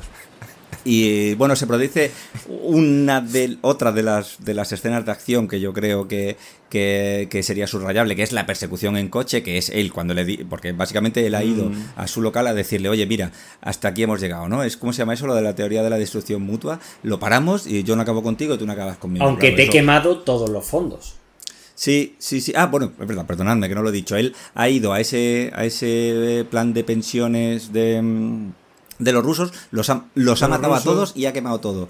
Esa escena que encima, por cierto, eh, Bing, que como te decía, estamos telepáticos porque estoy muy de acuerdo con lo que has dicho, eh, vuelve a ser en, en esa especie de cámara lenta con, con música un poquito discordante y es verdad que ahí empieza a hacer un poco de bola esa manera de, de narrar, pero bueno, básicamente lo que ha ocurrido es lo que acaba de decir el señor Roquero y entonces él eh, va al bar y le va a decir, te acabo de, eh, de- te, te he quitado todo lo que tienes, que por cierto ahí entendemos, creo que no se llega a verbalizar, pero evidentemente le está metiendo en un problema con el resto Claro. de, de, ma- de ma- de mafias rusas porque les han quitado lo, lo que decíamos, ¿no? El, el- el plan de pensiones para ir a, a Marinador. Sí, perdona, perdona Juan, de, de hecho se lo dice, le dice, yo tenía entendido que tú estabas quemado de gestionar el fondo este, tú tendrás tu colchoncito, vete a una isla del Caribe Y, y piérdete, retírate". ¿no? Claro. Claro, yo me quedo aquí y el tío sale, el protagonista sale y se mete en el coche y está la escena esta donde cruza los dedos como diciendo, por favor, por favor, que, Que salga, ¿no? lo que yo digo. Que, y Ah, ya no, cuando no. ve que sale, Curiosamente, dice, mierda. Yo, yo lo he entendido De totalmente. hecho, yo, era- eh, yo creo que es totalmente al contrario, porque Yo- él... yo- Ah, sí, lo entendí entendido al que revés, que salga, que salga para que salga- nos demos de Sí. Para que esto no. Ah, porque pues yo porque no. él se está reencontrando a sí mismo y entonces él quiere todavía más. eh, El and roll. todo pues yo ahí fuerza que Julian eh, vaya por él, porque Julian ya está muerto de alguna forma. Porque todo el resto de la mafia ha perdido todo su dinero. Entonces, eh, él Ah, va pues- allí a decirle, pues mira lo que te he hecho. Eh, y, le, y yo, desde luego, la sensación es, el, el plan, digamos, de, oye, esto se puede quedar en un empate, no, no me lo creo y de hecho me transmite un poco en plan, eh, jódete, ¿sabes? Ah, pues, Sí, sí. pues ahora que lo estás diciendo, fíjate, yo, yo no lo había entendido así, pero al final Él quiere jarana. Efectivamente, no, al final cuando están en el tiroteo final, efectivamente el Julian le dice a él, podíamos haber encontrado una solución si no hubieras quemado Claro, el que dinero. no había- ya- él De- sabe que lo de deja verdad, sin, de verdad. sin opciones. Bueno. Sí, sí, sí, sí, perfecto. Básicamente eh, salimos del local, no ha habido acuerdo. Como a- antes anticipábamos, eh, el, el- el ruso le persigue y entonces se produce esta, lo que os decía, la, la- la que a lo mejor es la tercera escena de acción después del autobús y, y de la casa, que es una persecución en coches, bueno, pues tampoco se puede decir que sea lo más original, pero bueno, está guapa. Y eh, finalmente donde él va, que creo que no lo hemos hablado en todo este resumen, porque en fin, no nos pidáis que hagamos las cosas bien, es que él va a la fábrica donde él trabajaba, que era de su suegro, que eso sí que creo que lo comentó el señor Roquero, pero es que la ha comprado, ¿no? Y, y la ha comprado, por cierto, con un dinero que, se- que entendemos que, que tenía el de antes, ¿no? Sí, De- lo que ganase de- de como, como auditor en su anterior vida. Sí, que se gana Con, co- con lingotes de oro claro. la compra. Sí, porque las Big Four pagan en oro. Total. ¿Quién está allí? Por un lado, su padre, al que, el que, el que se, se nos ha revelado como un gran hombre de acción en una escena que a mí, insisto, me ha flipado. Y por otro lado, por fin, eh, conocemos al hombre de la radio. No sé si lo hemos conocido aquí, creo que lo hemos conocido antes. Que no es otro, por cierto, que su hermano negro, que entiendo que es pues su hermanastro o su medio hermano o algo así. Pero bueno, ellos tres en una escena, en, en- en una escena de acción que aquí voy a reconocer que tal vez me gustaría que fuese lo, último lo último y único malo que digo de la película, y es que es verdad que se me hace repetitiva esta escena, se me hace incluso un poquito larga, porque las escenas son todas iguales. eh, volviendo un poquito al juego del calamar, ¿os acordáis que os decía, tío? Creo que es demasiado eh, morir por muerte por muerte, ¿no? O sea, tampoco me está contando nada. Me llega a pasar aquí también, pero bueno, finalmente... el- el- desde de esa especie de, de- de- de fortificación que consiguen hacer en la fábrica, eh, hay, hay casi, casi como guiños al equipo A, si me permitís, con una serie de trampas Joder. y tal, bastante guapas. que- Como guiños, Claro. dices. Madre te lo dejo, te lo dejo, te lo dejo, Vin. Y bueno, finalmente, eh, ya lo hemos dicho en algún programa, creo que en los 17 mueren los malos, ganan los buenos. Y, eh, y hay una escena postcrédito en la que él y su mujer están intentando reconstruir otra vez, volver a encontrarse, ¿no? En tener una vida familiar tranquila y re- de- recibe una llamada y bueno, y le pregunta, porque están, perdón, no lo he dicho, están eh, intentando reconstruir su nueva vida visitando una casa con una agente inmobiliaria. Ella recibe una llamada, le dice, es para usted. No sabemos qué le dice, pero cuando cuelga le dice, esta casa tiene sótano. Eh, un poco por el guiño este a ese, a ese sótano de, de habitación del pánico que hemos hablado antes, porque al fin y al cabo tu pasado te persigue, porque no puedes dejar de ser quien eres. Hasta aquí. Muy bien, pues es tal cual. Tú no dices nada. Fin. Muy bien resumido. Bien, bien, bien, bien. No, hombre, aquí yo hombre, creo que es el- donde más palos podríamos darle, ¿no? En esta parte. Sí, a mí me pasa lo mismo con la escena de la fábrica donde ya es todo eh, fuegos artificiales, no me creo el personaje de, del, de- ni del hermano de ni Harry ni de David el padre, que se, no se les ve que se estén tan preparados ni se muevan tan bien, eh, todos los rusos se dejan matar en, en- por, por puñado, algunos mueren hasta de pena. ¿Sabes? Y, y yo ya aquí eh, desconecto un poco porque, porque esto pretende ser, digamos, como, como terminar arriba, como el clima, pero para mí el clima ya, ya ha pasado y a mí esta escena me aburre un poquillo. El hecho de que él compre la fábrica del suegro en, en lingote tiene sentido, lo hemos visto en otras muchísimas películas, eh, lo hemos visto en Looper, lo hemos visto en, en- Tú eres un personaje, digamos, que está al margen de la ley, lo que no es rastreable, pues es el oro, ¿no? Y, y entonces, pues es lógico que, que acumules oro y en lugar de que te paguen con la moneda de donde sea o con billete y tal, ¿no? Y Yo- ya te yo digo, eso, ya... Perdona, pero, sí. señor Roquero, yo se lo puedo entender, pero la gente, ¿por qué recibe oro tan alegremente? O sea, mm, vosotros, en, vez de Bizum o PayPal, me, hace- me dais un lingote y ¿qué coño hago yo con eso? Pues te lo lleva a compro oro. A compro oro, que está aquí al lado. Yo tengo uno aquí al lado y se lo, se lo endosa el tío y, te- y ya está. Lo que pasa es que. pues, Y, y te da tu billetito. de todas maneras, Michael Ironside ya. eh, para lo que le queda en el convento, Juan. Tampoco digas tú que. Pero bueno, No, efectivamente, yo esta parte es la que menos me gusta. ¿eh? Yo es que a mí el final, ya te digo, cuando lo veo tipo equipo A, al tío tipo Mag- MacGyver, con guiños a, a solo en casa, poniendo todas las trampas. Tal cual, tal cual. ¿Sabes? Solo en y casa toda- Mitch, Claro, tío. O sea, solo en casa Soul. ¿Sabes? Eh, todo allí metido, digo, tío, ya, por favor, que maten ya a los rusos.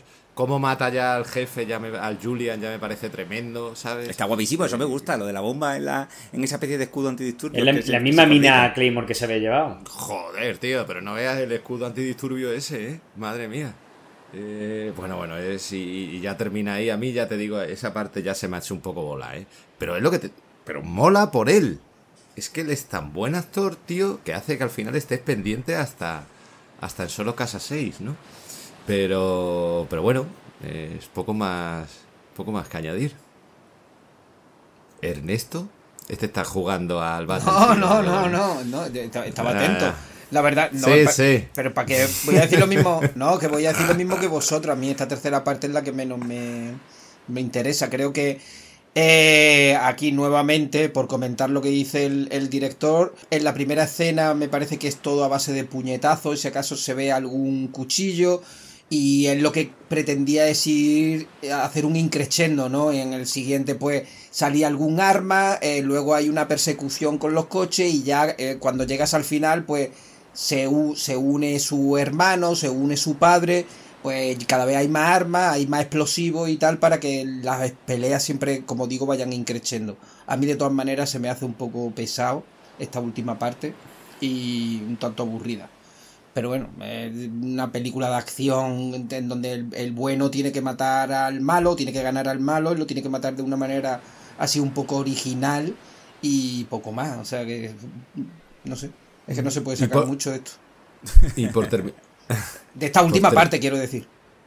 por terminar los resúmenes, ¿tú dónde cortarías las tres partes?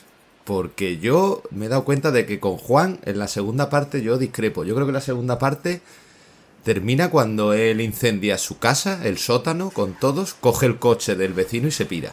Pudiera ser. ¿Y no, no es lo mismo que he dicho yo? Pudiera ser. Mm, Yo creo que antes, ¿no? O hemos ido tan rápido que no lo has dicho y me estoy Es que puede ser. triple que puede ser. ¿Sabéis lo que me ha pasado? Que me ha dado la sensación de que he estado muy chapas en la primera parte y la segunda y la tercera he intentado hacerlo más ligerito, pues un poco por, por, por la audiencia, ¿eh? No, Muy no por bien. vosotros. Lo agradecen seguro. Pero vamos. Sí, sí, sí, sí. Pero bueno, que estoy de acuerdo contigo, Vin. Sí que me gustaría aprovechar antes de, de- del último descanso y luego eh, os prometemos que vamos a ser muy, muy breves, con lo cual estáis llegando casi al final. Ernesto había dicho que le parecía contradictorio, y yo estaba bastante en desacuerdo, que la vida que ansiaba al final le cansaba, ¿no?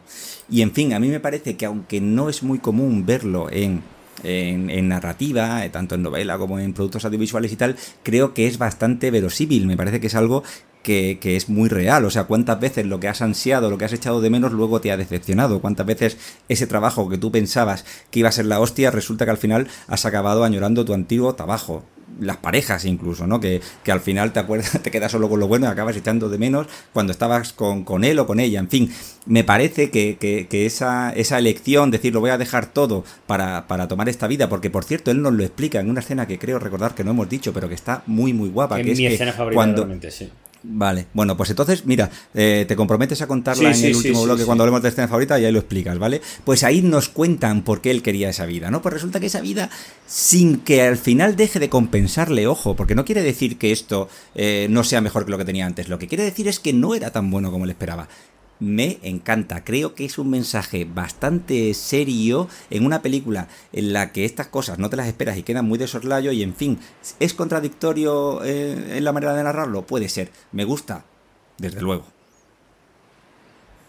Nada más que añadir. Muy bien. Ha quedado como un Bravo, alegato, Juan. ha quedado como un alegato, pero... Presidente, No, no, perdona. presidente, No, no, perdona, es que antes he cortado a Ernesto cuando lo ha dicho y, y- y te he dicho, Ernesto, lo dejamos para, para luego, ¿no? Y, y- y no quería que quedase cortando. Protesto. La, la- la- la misma... La misma. Protesto enérgicamente. Ah, bueno, si es enérgicamente. Bueno, perdonadme la turra. Ha quedado igual de turra que la primera parte. Ya me conocéis, ya me conocen los que nos están oyendo. Si os parece descansito, Venga. eh, despedida, cierre y hasta el mes que viene. Muy bien, muy bien. Venga, Deu. Venga, Deu. venga. Ahora me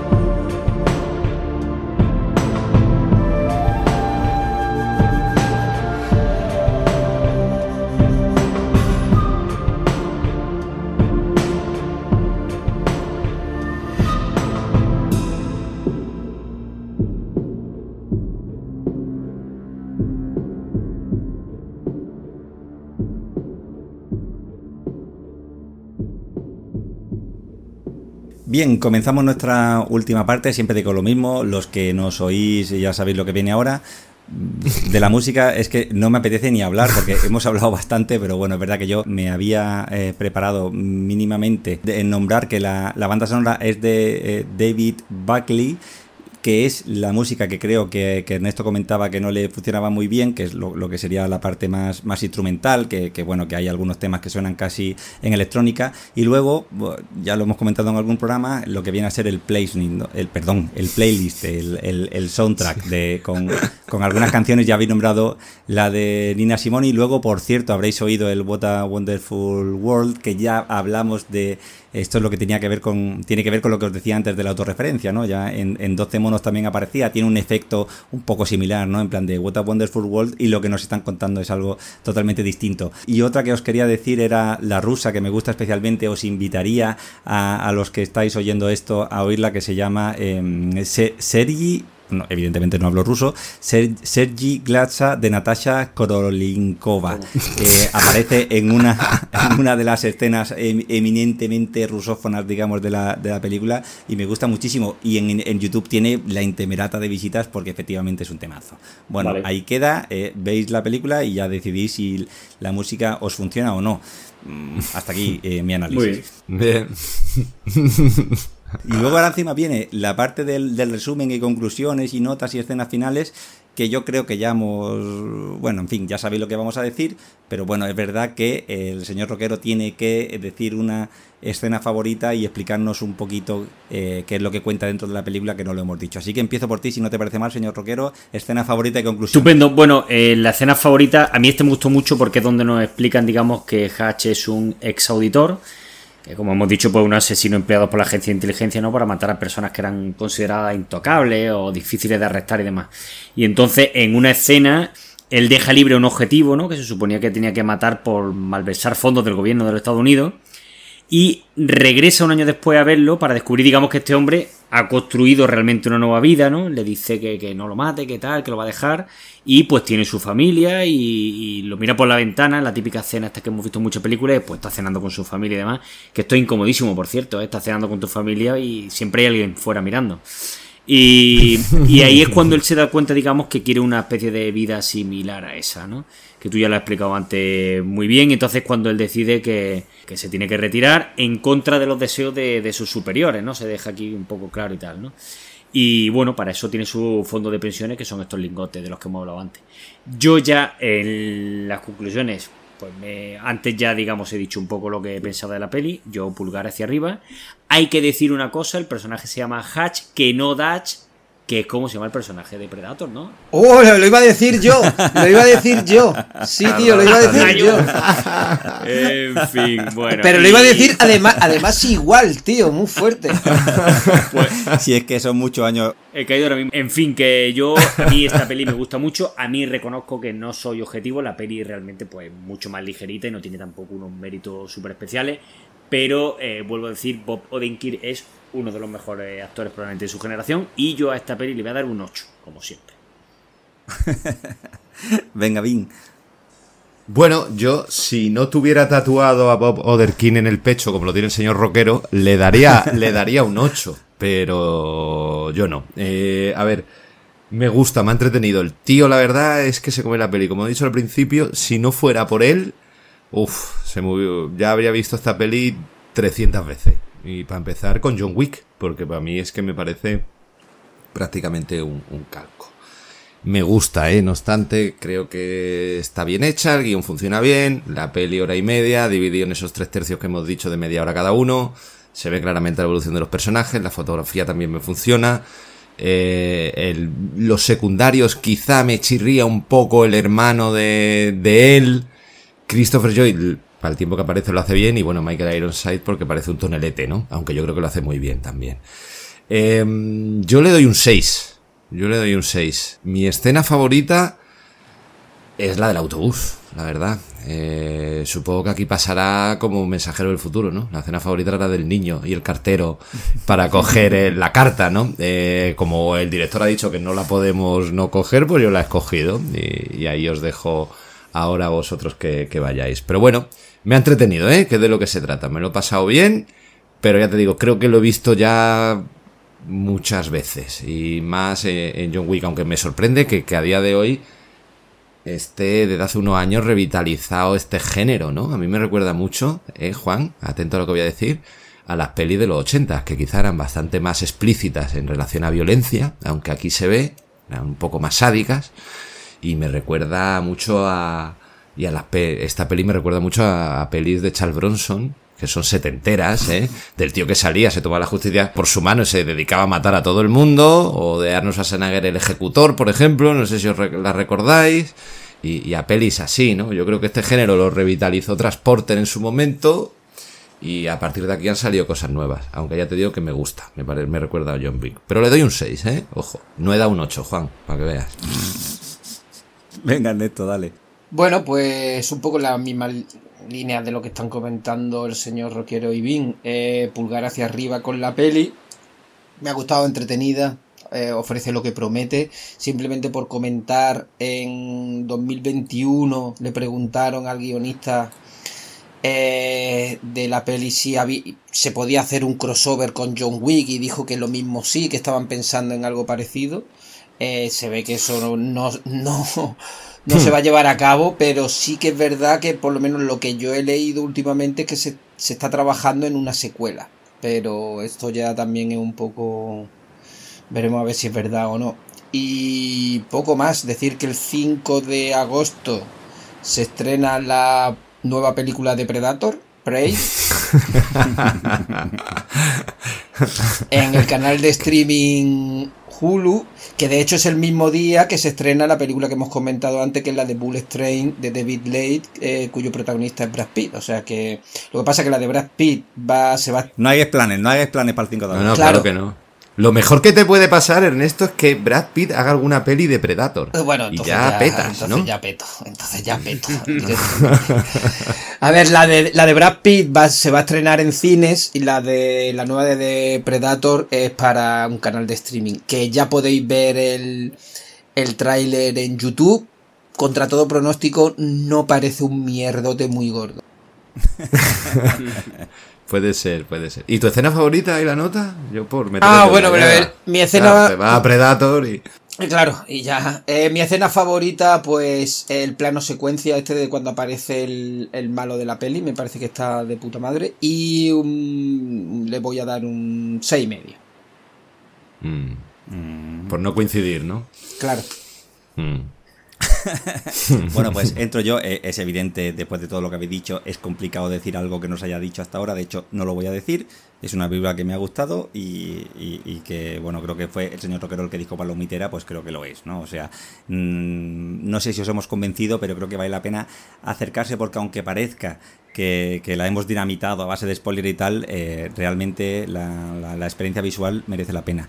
Aprovecho estos, estos minutos, esto como el, el- el último minuto que se da en los debates, para contaros las escenas eliminadas, que no sé si la habéis visto, pero bueno, la cuento Sí. para todo para todo el que nos esté oyendo, que viene, eh, es curioso porque la- las escenas eliminadas, digamos que pertenecen todo a una trama, que esto ocurre mucho, yo creo, en el montaje de- y en la edición de las películas, que lo que hacen es eliminar una trama. Pues básicamente todas están relacionadas con una especie de subtrama de investigación que hacen su suegro y su cuñado, los, los propietarios originales de la fábrica, en investigar quién es este Hatch eh, Mansell, creo que se llama, y, entonces, bueno, pues con un amigo policía, porque de hecho las escenas eliminadas dan a entender que el suegro es un el típico policía local eh, retirado y entonces todavía tiene algunos contactos, se ponen a investigar y en el momento que se ponen a investigar aparece un- un- una especie de agente del gobierno que yo creo que en lo que es la película que, que hemos visto finalmente en el montaje final no llega a aparecer siquiera, que eh, tiene unos gemelos con este juego de cartas, con lo cual está claro que pertenece a la misma organización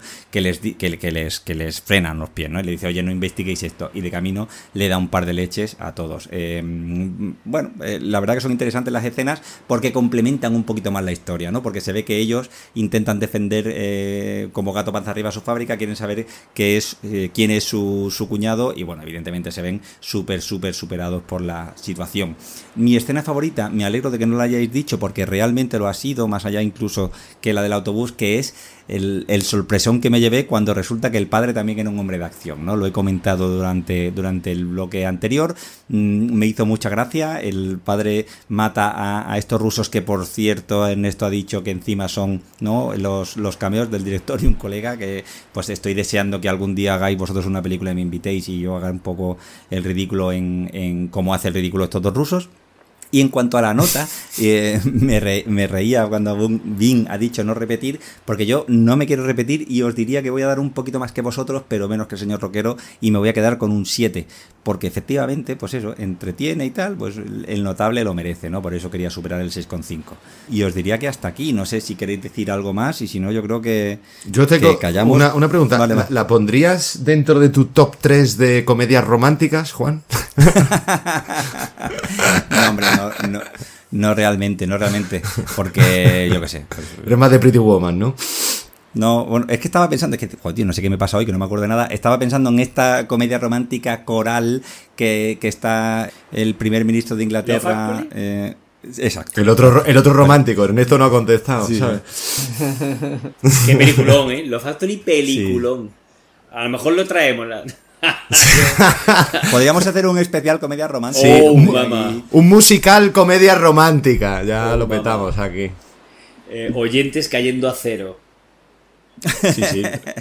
bueno, nunca se sabe. En fin, pues nada, no me gusta cerrar sin recordaros que podéis escribirnos a el mono número 13, 13, o sea, el mono número 13 con número, nunca lo digo bien, arroba gmail.com, que estamos en Instagram, estamos en Twitter, estamos en Facebook, buscar el número 13 y en fin, que si estáis ahí, pues hacednoslo saber. Estamos respondiendo en Evox, ¿no? Hemos respondido a Evox hace poquito, ¿no? Algún comentario que ha habido.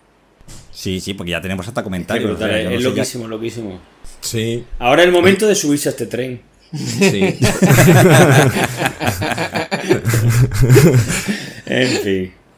No, no me mola que, que, que, nos llaméis snob a Ernesto y a mí, ¿eh? Oh, en fin. A mí, pero a mí, ¿por qué me metes? Porque estás. En... Porque no quiere irse solo en el tren, no quiere irse solo en el tren. Es que, es que en esto no se lee ni los comentarios. Pero bueno. Bueno, pues sí, un placer. Sí. Bueno. Venga, si con Dios. Aprenderé inglés. Un abrazo. Adiós, bonicos. Adiós, adiós. Chao. Adiós.